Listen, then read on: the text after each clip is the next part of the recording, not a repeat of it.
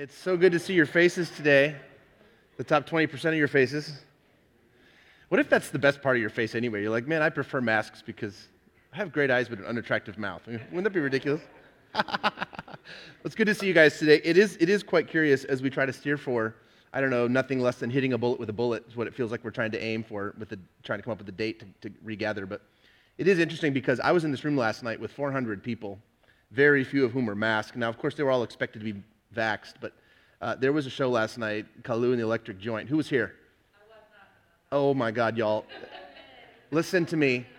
We had, so Sir Woman, who's one, she's one of my favorite females, uh, uh, Kelsey Wilson. She fronts Wild Child and Sir Woman, which is a South Austin, very retro pop, very big African American sounding vocal wall. It was just stunning. And then, of course, Kalu comes up, and he used every inch of this roof as a canvas upon which to project liquid light. If you've never seen this, it's like we were our parents when it, back in the day, you know.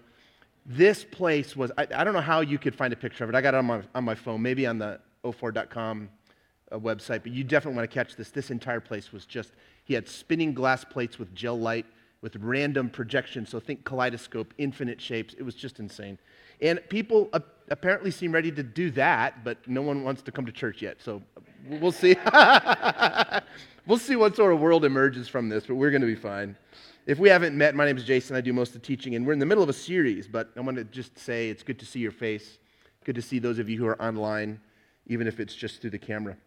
So we're in the middle of a series, and we're picking up the statements around our values, and it is our vision for this church, and it has changed some as we go through different phases, and it ought to change some. If your church doesn't change, maybe change churches. That you can just figure out how to make that work.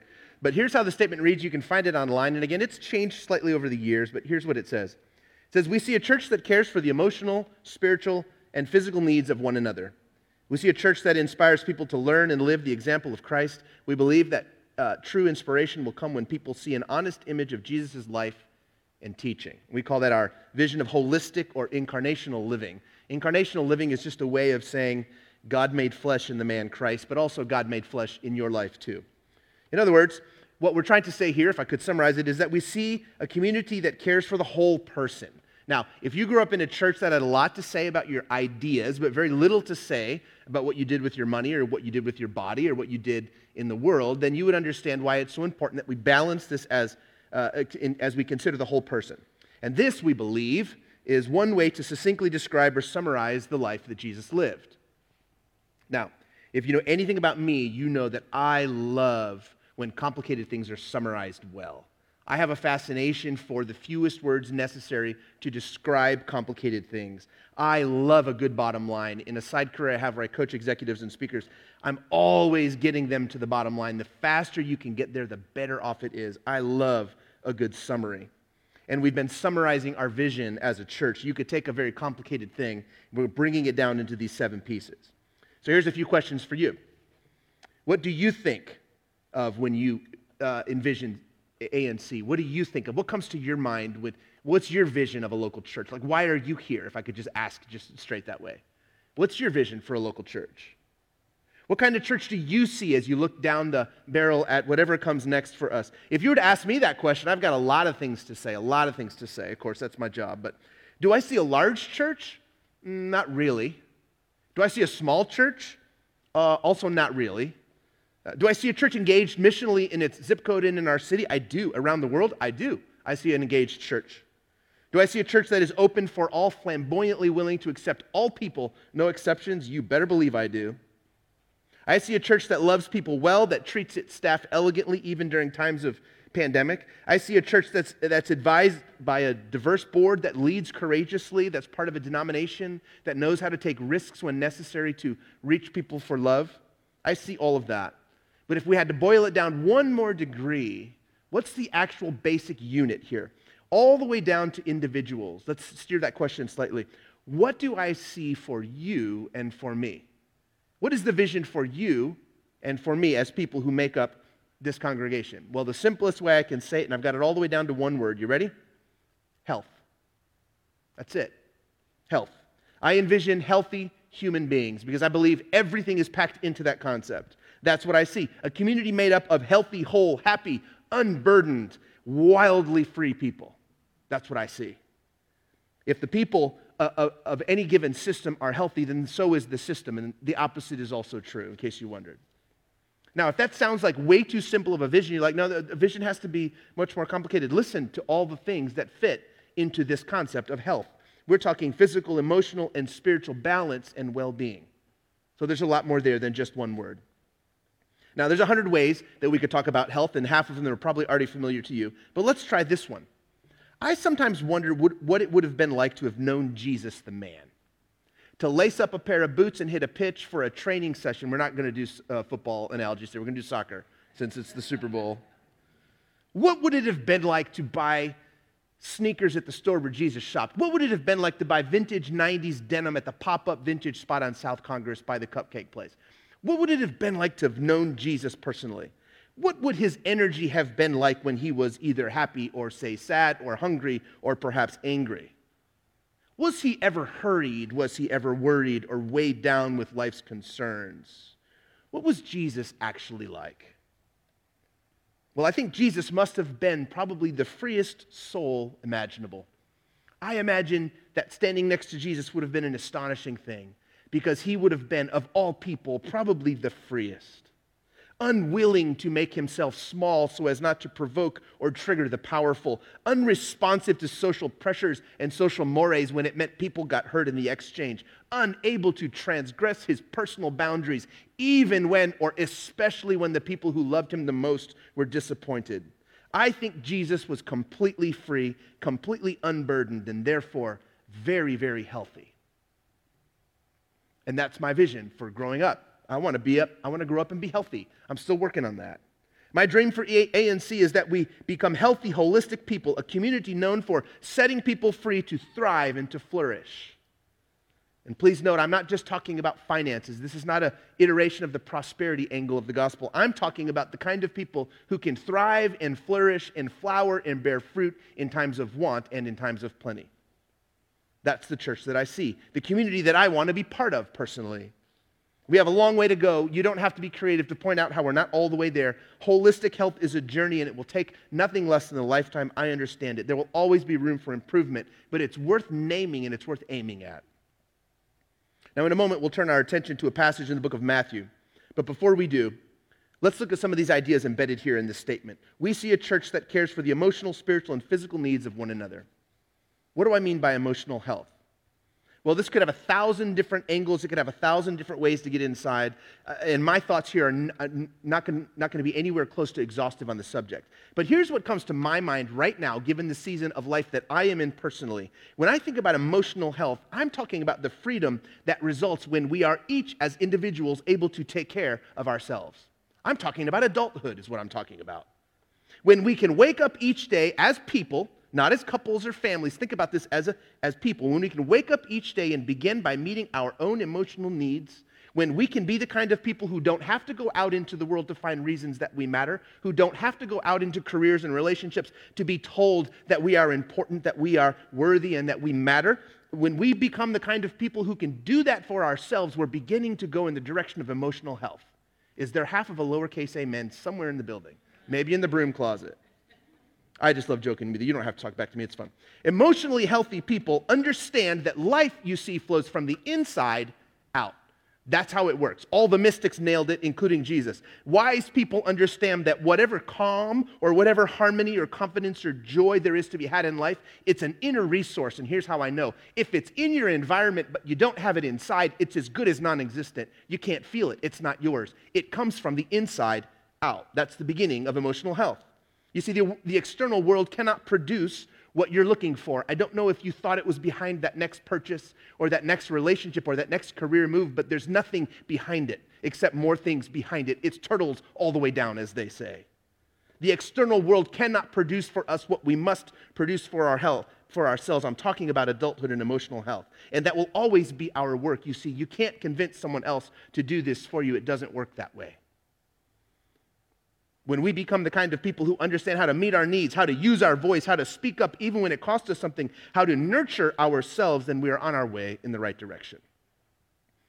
You see, asking someone else to do that work for you has an expiration date built in. You can only talk someone into that for a few years, and then Then their work will become them, and then you will be figuring out how to put your life back together. Now, it's true, all humans are born into emotional fusion, which of course is the opposite of differentiation. All humans are born into that by nature. Imagine an infant at its mother's breast, but eventually, even mom hopes that child grows up and differentiates and becomes an adult, right, moms? I hope so. Now, some churches are held together by emotional fusion. You don't need me to name this for you. Some Christians rely on church to tell them what to do, what to think, who they are. Some churches, I know churches, I could take you places where if you sold a car without the pastor's permission, you'd be in trouble. That's how fused of a community that tends to be. There are no marriages that happen without the leadership's approval. Some of you hail from places like that. Give yourself a lifetime to spit those bones out. That's not my vision for this kind of church. You see, I see codependency as a problem. We're looking for adults, emotionally healthy adults. Now, that kind of guilt that you put on people creates great church attendance, but that's not the goal around here. You see, growing up and differentiating, becoming your own individual self who can meet your own inside emotional needs, that's what discipleship is all about. That's the shorthand right there. Emotionally healthy people are able to hold on to themselves, even in the presence of others who cannot. Sometimes they'll lose their mind all over your face, but emotionally healthy people can still hold their center. Lose their mind all over your face, that's not even half, that's not even sort of funny. that's not in my notes. That just kind of came, I just think that's fun. Emotionally healthy people can hold on to themselves even under that pressure. They can be well in the presence of tension and pressure and disagreement. That's how you know you're growing up when you can hold yourself even in the presence of those who cannot. Emotionally healthy people can weather slights and disappointments in relationships and letdowns, and they can still keep their hearts open. Why? Because they are the stewards of their own inner resources. They don't depend on you for them to be well. Relationships aren't good or healthy because of good chemistry, friends, or ideal circumstances. No, no, they become good when well differentiated people do the work to maintain them. What are we discussing? We're discussing adulthood. Now, here's a confession. This won't shock you. I'm no prime example of emotional health, y'all. I'm still working on it. In all honesty, I feel like a latecomer to adulthood. Emotional health is something that I promise you I will be working on forever until the last muscle fiber in my body stops fighting its epic battle with gravity and I give myself back to the soil, I will still be working on this, I promise. But I'm gradually working my way through a backlog of traumas and happenings and injuries, and I'm getting better. I'm getting, I'm, moving by inches, day by day, in the right direction. I'm learning to take care of myself, learning to stay with myself, learning to stop abandoning myself in order to make others love me. You see, spiritual communities rejoice in that. They celebrate that. They'll call that a call to ministry if you know how to do that young enough. If we all engage this internal work together, imagine what sort of healthy community we might be. That's my vision for us emotionally healthy people. But there's more. What about spiritual health? Well, we aren't just made of emotions, are we? We're also made of spirit. And I see a, a, church that's characterized by health and freedom to pursue and welcome truth wherever it's found. I promise you, you won't shock me if I looked at your reading list. All truth is God's truth. Pursue it open heartedly talking about the freedom to break free from the voices inside your head, that's where they live, and the voices inside your heart that have been shaming you and blaming you and crushing your sense of dignity for as long as you can remember. You don't need me to tell you that many of those voices came from your spiritual community of your childhood, and it's time to move past them. That's what spiritual health looks like. Some of us need to release ourselves from that bondage and that control that comes from years of spiritual abuse at the hands of other people who told you everything you needed to think and say and do and be. Spiritual freedom is the freedom to stop living in response to those negative energies and start living in the direction of freedom itself. When pressed, Paul said, You know what you're saved for? You know what you're set free for? Simply to stay free. That's the whole thing. Well, we see a church that's thriving, not just surviving, a community that can accept the challenge of truth wherever it comes from. I say this often true spiritual seekers always find. And it's not because of the quality of your pursuit, it's because it's in God's nature to be found. They will always be found by people seeking. You must understand they are everywhere, itching to be discovered. Spiritual health and freedom is our inheritance, but there's more. I also see physical health and freedom. What in the world could this mean? Why does this matter? Well, we see a church that understands that you are so much more than just emotional and spiritual needs. We are flesh and bone, and our bodies matter to this unseen God and their redemptive plan for the universe. You see, this means we have to strengthen ourselves to face our addictions. Oh, even during COVID, let's not talk about that. Listen, tough times, don't measure us now. It'll be measured over many years, but this means that we need to find the strength to face the addictions and get ourselves free from those things, to have the freedom to stop medicating our stress and habits with hiding, knowing that our bodies are part of this new humanity, capital N, capital H, already. That was initiated in Christ. You see, we have the freedom to take control of our bodies. We have freedom to harness the energy and stamina so we can enjoy our relationships and our children and our children's children. It's about the long haul. The gospel also wants to address this. I'm talking about the freedom to breathe and to enjoy and to uh, the good and the beautiful and the rich and the wonderful things that God has made and the few things that we have. I don't know if you didn't know this, but God didn't make tequila. We did. I'm talking about the freedom to enjoy all things without becoming enslaved to our appetites in such a way that puts our physical well being and our mental health at risk. I'm talking about the freedom to participate now with our bodies in the new creation. It's already available. I don't know who told you it wasn't until you, until you passed into the next life. It's already here. So I see a community, in summary, made up of, uh, of unburdened people who know how to take care of themselves and one another by living holistic lives of health and wellness and balance. None of this happens overnight. I understand. It will require a lifetime to get there, but this is the path that I see our church on. This is how Jesus lived unburdened and free, healthy and balanced, and therefore probably very, very, very happy. Now, here's the key if this is our vision, it will be accomplished by subtraction, not by addition. You can't get there by adding more things to do. This is about taking things off of your to do list and understanding the technology of unburdening. Jesus lived his life so unburdened, listen, his friends around him at the time didn't know how to make sense of how it was that he was different than the rest. They just gathered around and said, He, he acted like a God. His life was so different. Now, the theologies that make him uh, the, the, the actual infleshing of an ancient God, all these different things would come centuries later. But his friends just said, This guy is so different. I wonder what they noticed. He was so unburdened, he was so unwilling to conform in so many ways. He was so free. He lived his life so unburdened.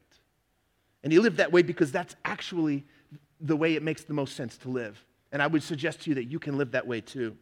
And although he died a public death of a condemned criminal, he was completely free. You see, it wasn't empire, it wasn't cruelty, it wasn't nails that held him there, it was love. Love was always going to go that far. That wasn't plan B. So, a holistic, healthy community is a whole community, a community moving towards fully integrated human potential. That's another way of saying the incarnation a group of people who show up and do courageous work together, a community that, that, that offers a glimpse of the future of all things, fully redeemed, fully alive, fully free, and fully unburdened. And you've probably begun to pick up on the repeated word here in my thoughts this idea about unburdening. It's the key component of health that I'm trying to describe. It's also the hinge pin of the text that we're going to look at now. Matthew 19 records one of my favorite stories about Jesus. You might know it as the rich young ruler. I prefer to call it the secret of unburdening. Now, apparently, this young man, this wealthy young man, was anxious about his life. He had a gnawing sense that he was missing something important. He was burdened, you see, enough to pester a popular emerging rabbi in public, probably interrupting a conversation with a burning question. So let's read that now. Matthew 19, chapter 19, verse, verses 16 through, through 24. Reads this way. Then someone came to him. Matthew doesn't name him at this point. I always wonder why these guys don't have names, why these people don't have names. But then someone came to him and said, Teacher, what good deed must I do to have eternal life? And he said to him, Why do you ask me about what is good? There is only one who is good. If you wish to enter into life, keep the commandments. And he ruffles his feathers a bit and he says to him, Which ones? And Jesus said, Well, you shall not murder, you shall not commit adultery. And I imagine him counting his fingers as he goes, You shall not steal, you shall not bear false witness, honor your father and your mother. Also, you shall love your neighbor as yourself. And the young man, preening himself as bower birds often do, said to him, I have kept all these secrets. What do I still lack? And it's so funny to me how he goes from confidence to anxiety so quickly. I've done all these things, but something's missing. There's got to be a catch, he seems to say. Jesus said to him, If you wish to be perfect, then go sell your possessions and give the money to the poor, and you'll have treasure in heaven. Then, then come follow me. And when the young man heard this, he went away grieving, for he had many possessions. You see, he was a man with a burdened soul. Then Jesus, probably circling up with his disciples who must have had a guffawed look on their face, circles up and he says, Truly, I tell you, it will be hard for a rich person to enter the kingdom of heaven. Again, I tell you, it is easier for a camel to go through the eye of a needle than for someone who is rich to enter the kingdom of God. Now, for starters, This guy was not talking about going to heaven. He didn't interrupt Jesus to ask him how to get to heaven. That wasn't the conversation. In Jesus' day, eternal life was a robust concept, all about living the good life right now. He's not interested in an after, uh, an after death insurance policy. He's not inquiring about something that comes next. He's inquiring about this life, not some disembodied cloud based afterworld. We must be careful not to inject into the words of Jesus concepts that we think the text says. We must be careful. He's talking about living well. Also, notice how this wealthy man begins by assuming, he's building on the assumption that there's something else he must do.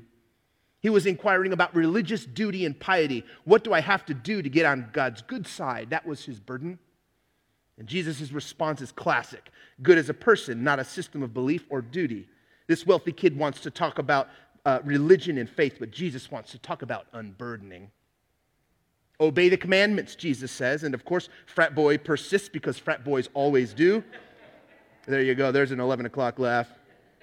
And upon confirming his careful attention to the rules and regulations, to all the little details, he tips his cards once again and reveals his concern. You see, he seems to be convinced that there must be something more. Isn't there always something more? Isn't there always some burden someone didn't tell you about? and this is when Jesus lets him in on a glimpse of the holistic life the life of love and devotion that considers the poor and invests in dead end investments with no hopes of seeing a return. And I just have to point out the, uh, the, the, irony here.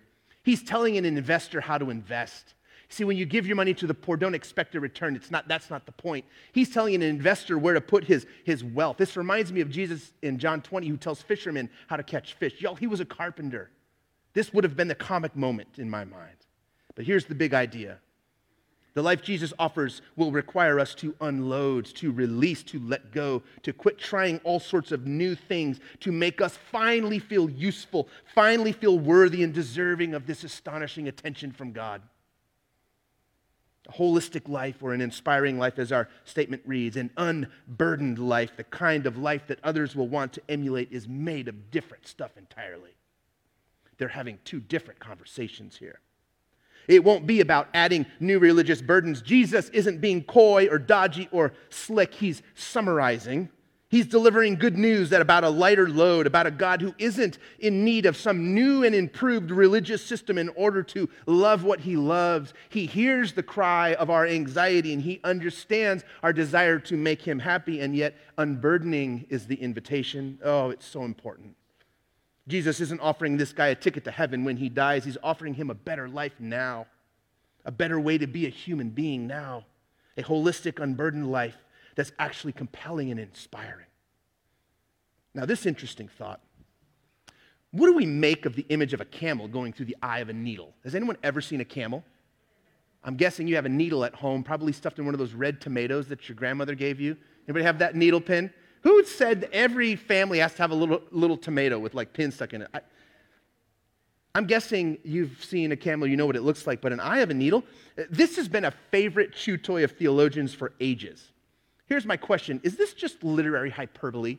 Is this just a way of saying something's absurd or impossible or ridiculous? Is this code talk something that Jesus' audience would have understood that somehow escapes us? Could it be that we're supposed to believe that there was a gate in the city of Jerusalem, a walled city, nicknamed the Eye of the Needle because it was so small? You see, cities had walls to protect its people, and walls had gates, and they were closed at dark. And could it be that what we're supposed to infer here is Jesus is suggesting that the way you would have to unload a camel to come through that tiny little gate late at night is exactly how you have to approach the kingdom of God? Could it be? Is this what Jesus is trying to say? Well, it makes for interesting preaching, but I hate to tell you, there is zero archaeological evidence that such a gate ever existed. But that's okay because we don't have any archaeological evidence that King David ever existed either, other than the text itself, so I'm not worried about that.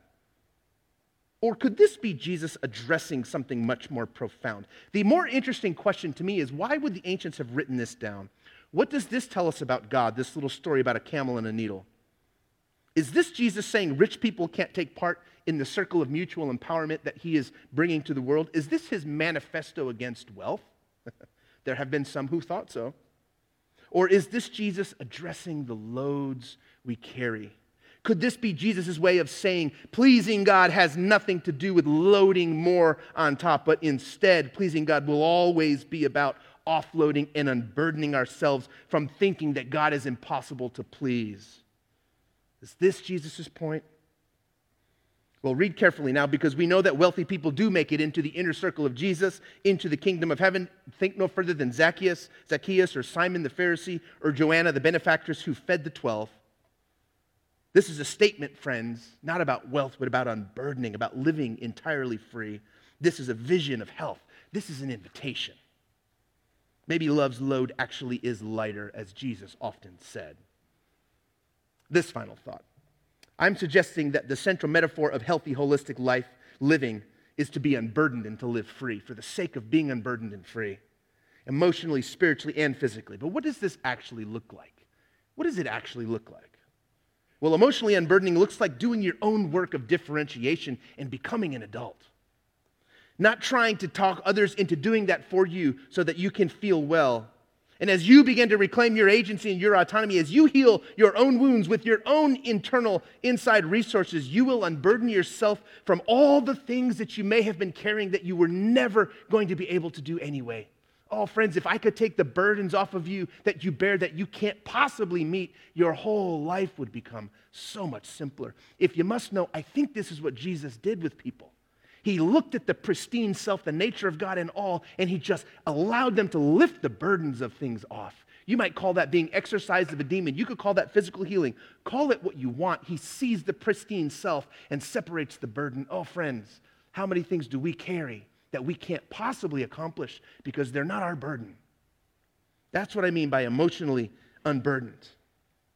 And if you're just now beginning to face this work and you feel late to the game, late to the game, be at ease, friend. Be unburdened about this. You are right on time. What does this mean spiritually? Well, spiritually unburdening looks like pushing back once and for all on whatever vestiges remain in your heart and your head from shame based religion of guilt and judgment and endless lists of more things to do in order to gain God's good pleasure. The work is done. If you're just beginning to wake up to the good news about this gospel, be at ease, dear one. Love is not angry with you. They're, those are tales that mortal men tell themselves to feel well. Physically, what does this mean? Physically unburdening looks like doubling down your effort and your commitment to live clean and healthy and whole. Not because of shame, but because it just makes more sense to avoid hiding and medicating and escaping in ways that negatively impact our bodies. You see, that's the stage upon which everything happens for you. If you have not taken good care of your body, rest now, dear friend. There is still time. Your body miraculously knows how to renew itself in time. So if you ask me what I envision for us as a community, I see healthy, unburdened, wildly free people who, who are taking good care of themselves and one another. And if we can build that as individuals, there's no telling what we could build as an organization. I wonder, do you see that for yourself? I hope that you do. Pray with me. Join me on your feet if you're able.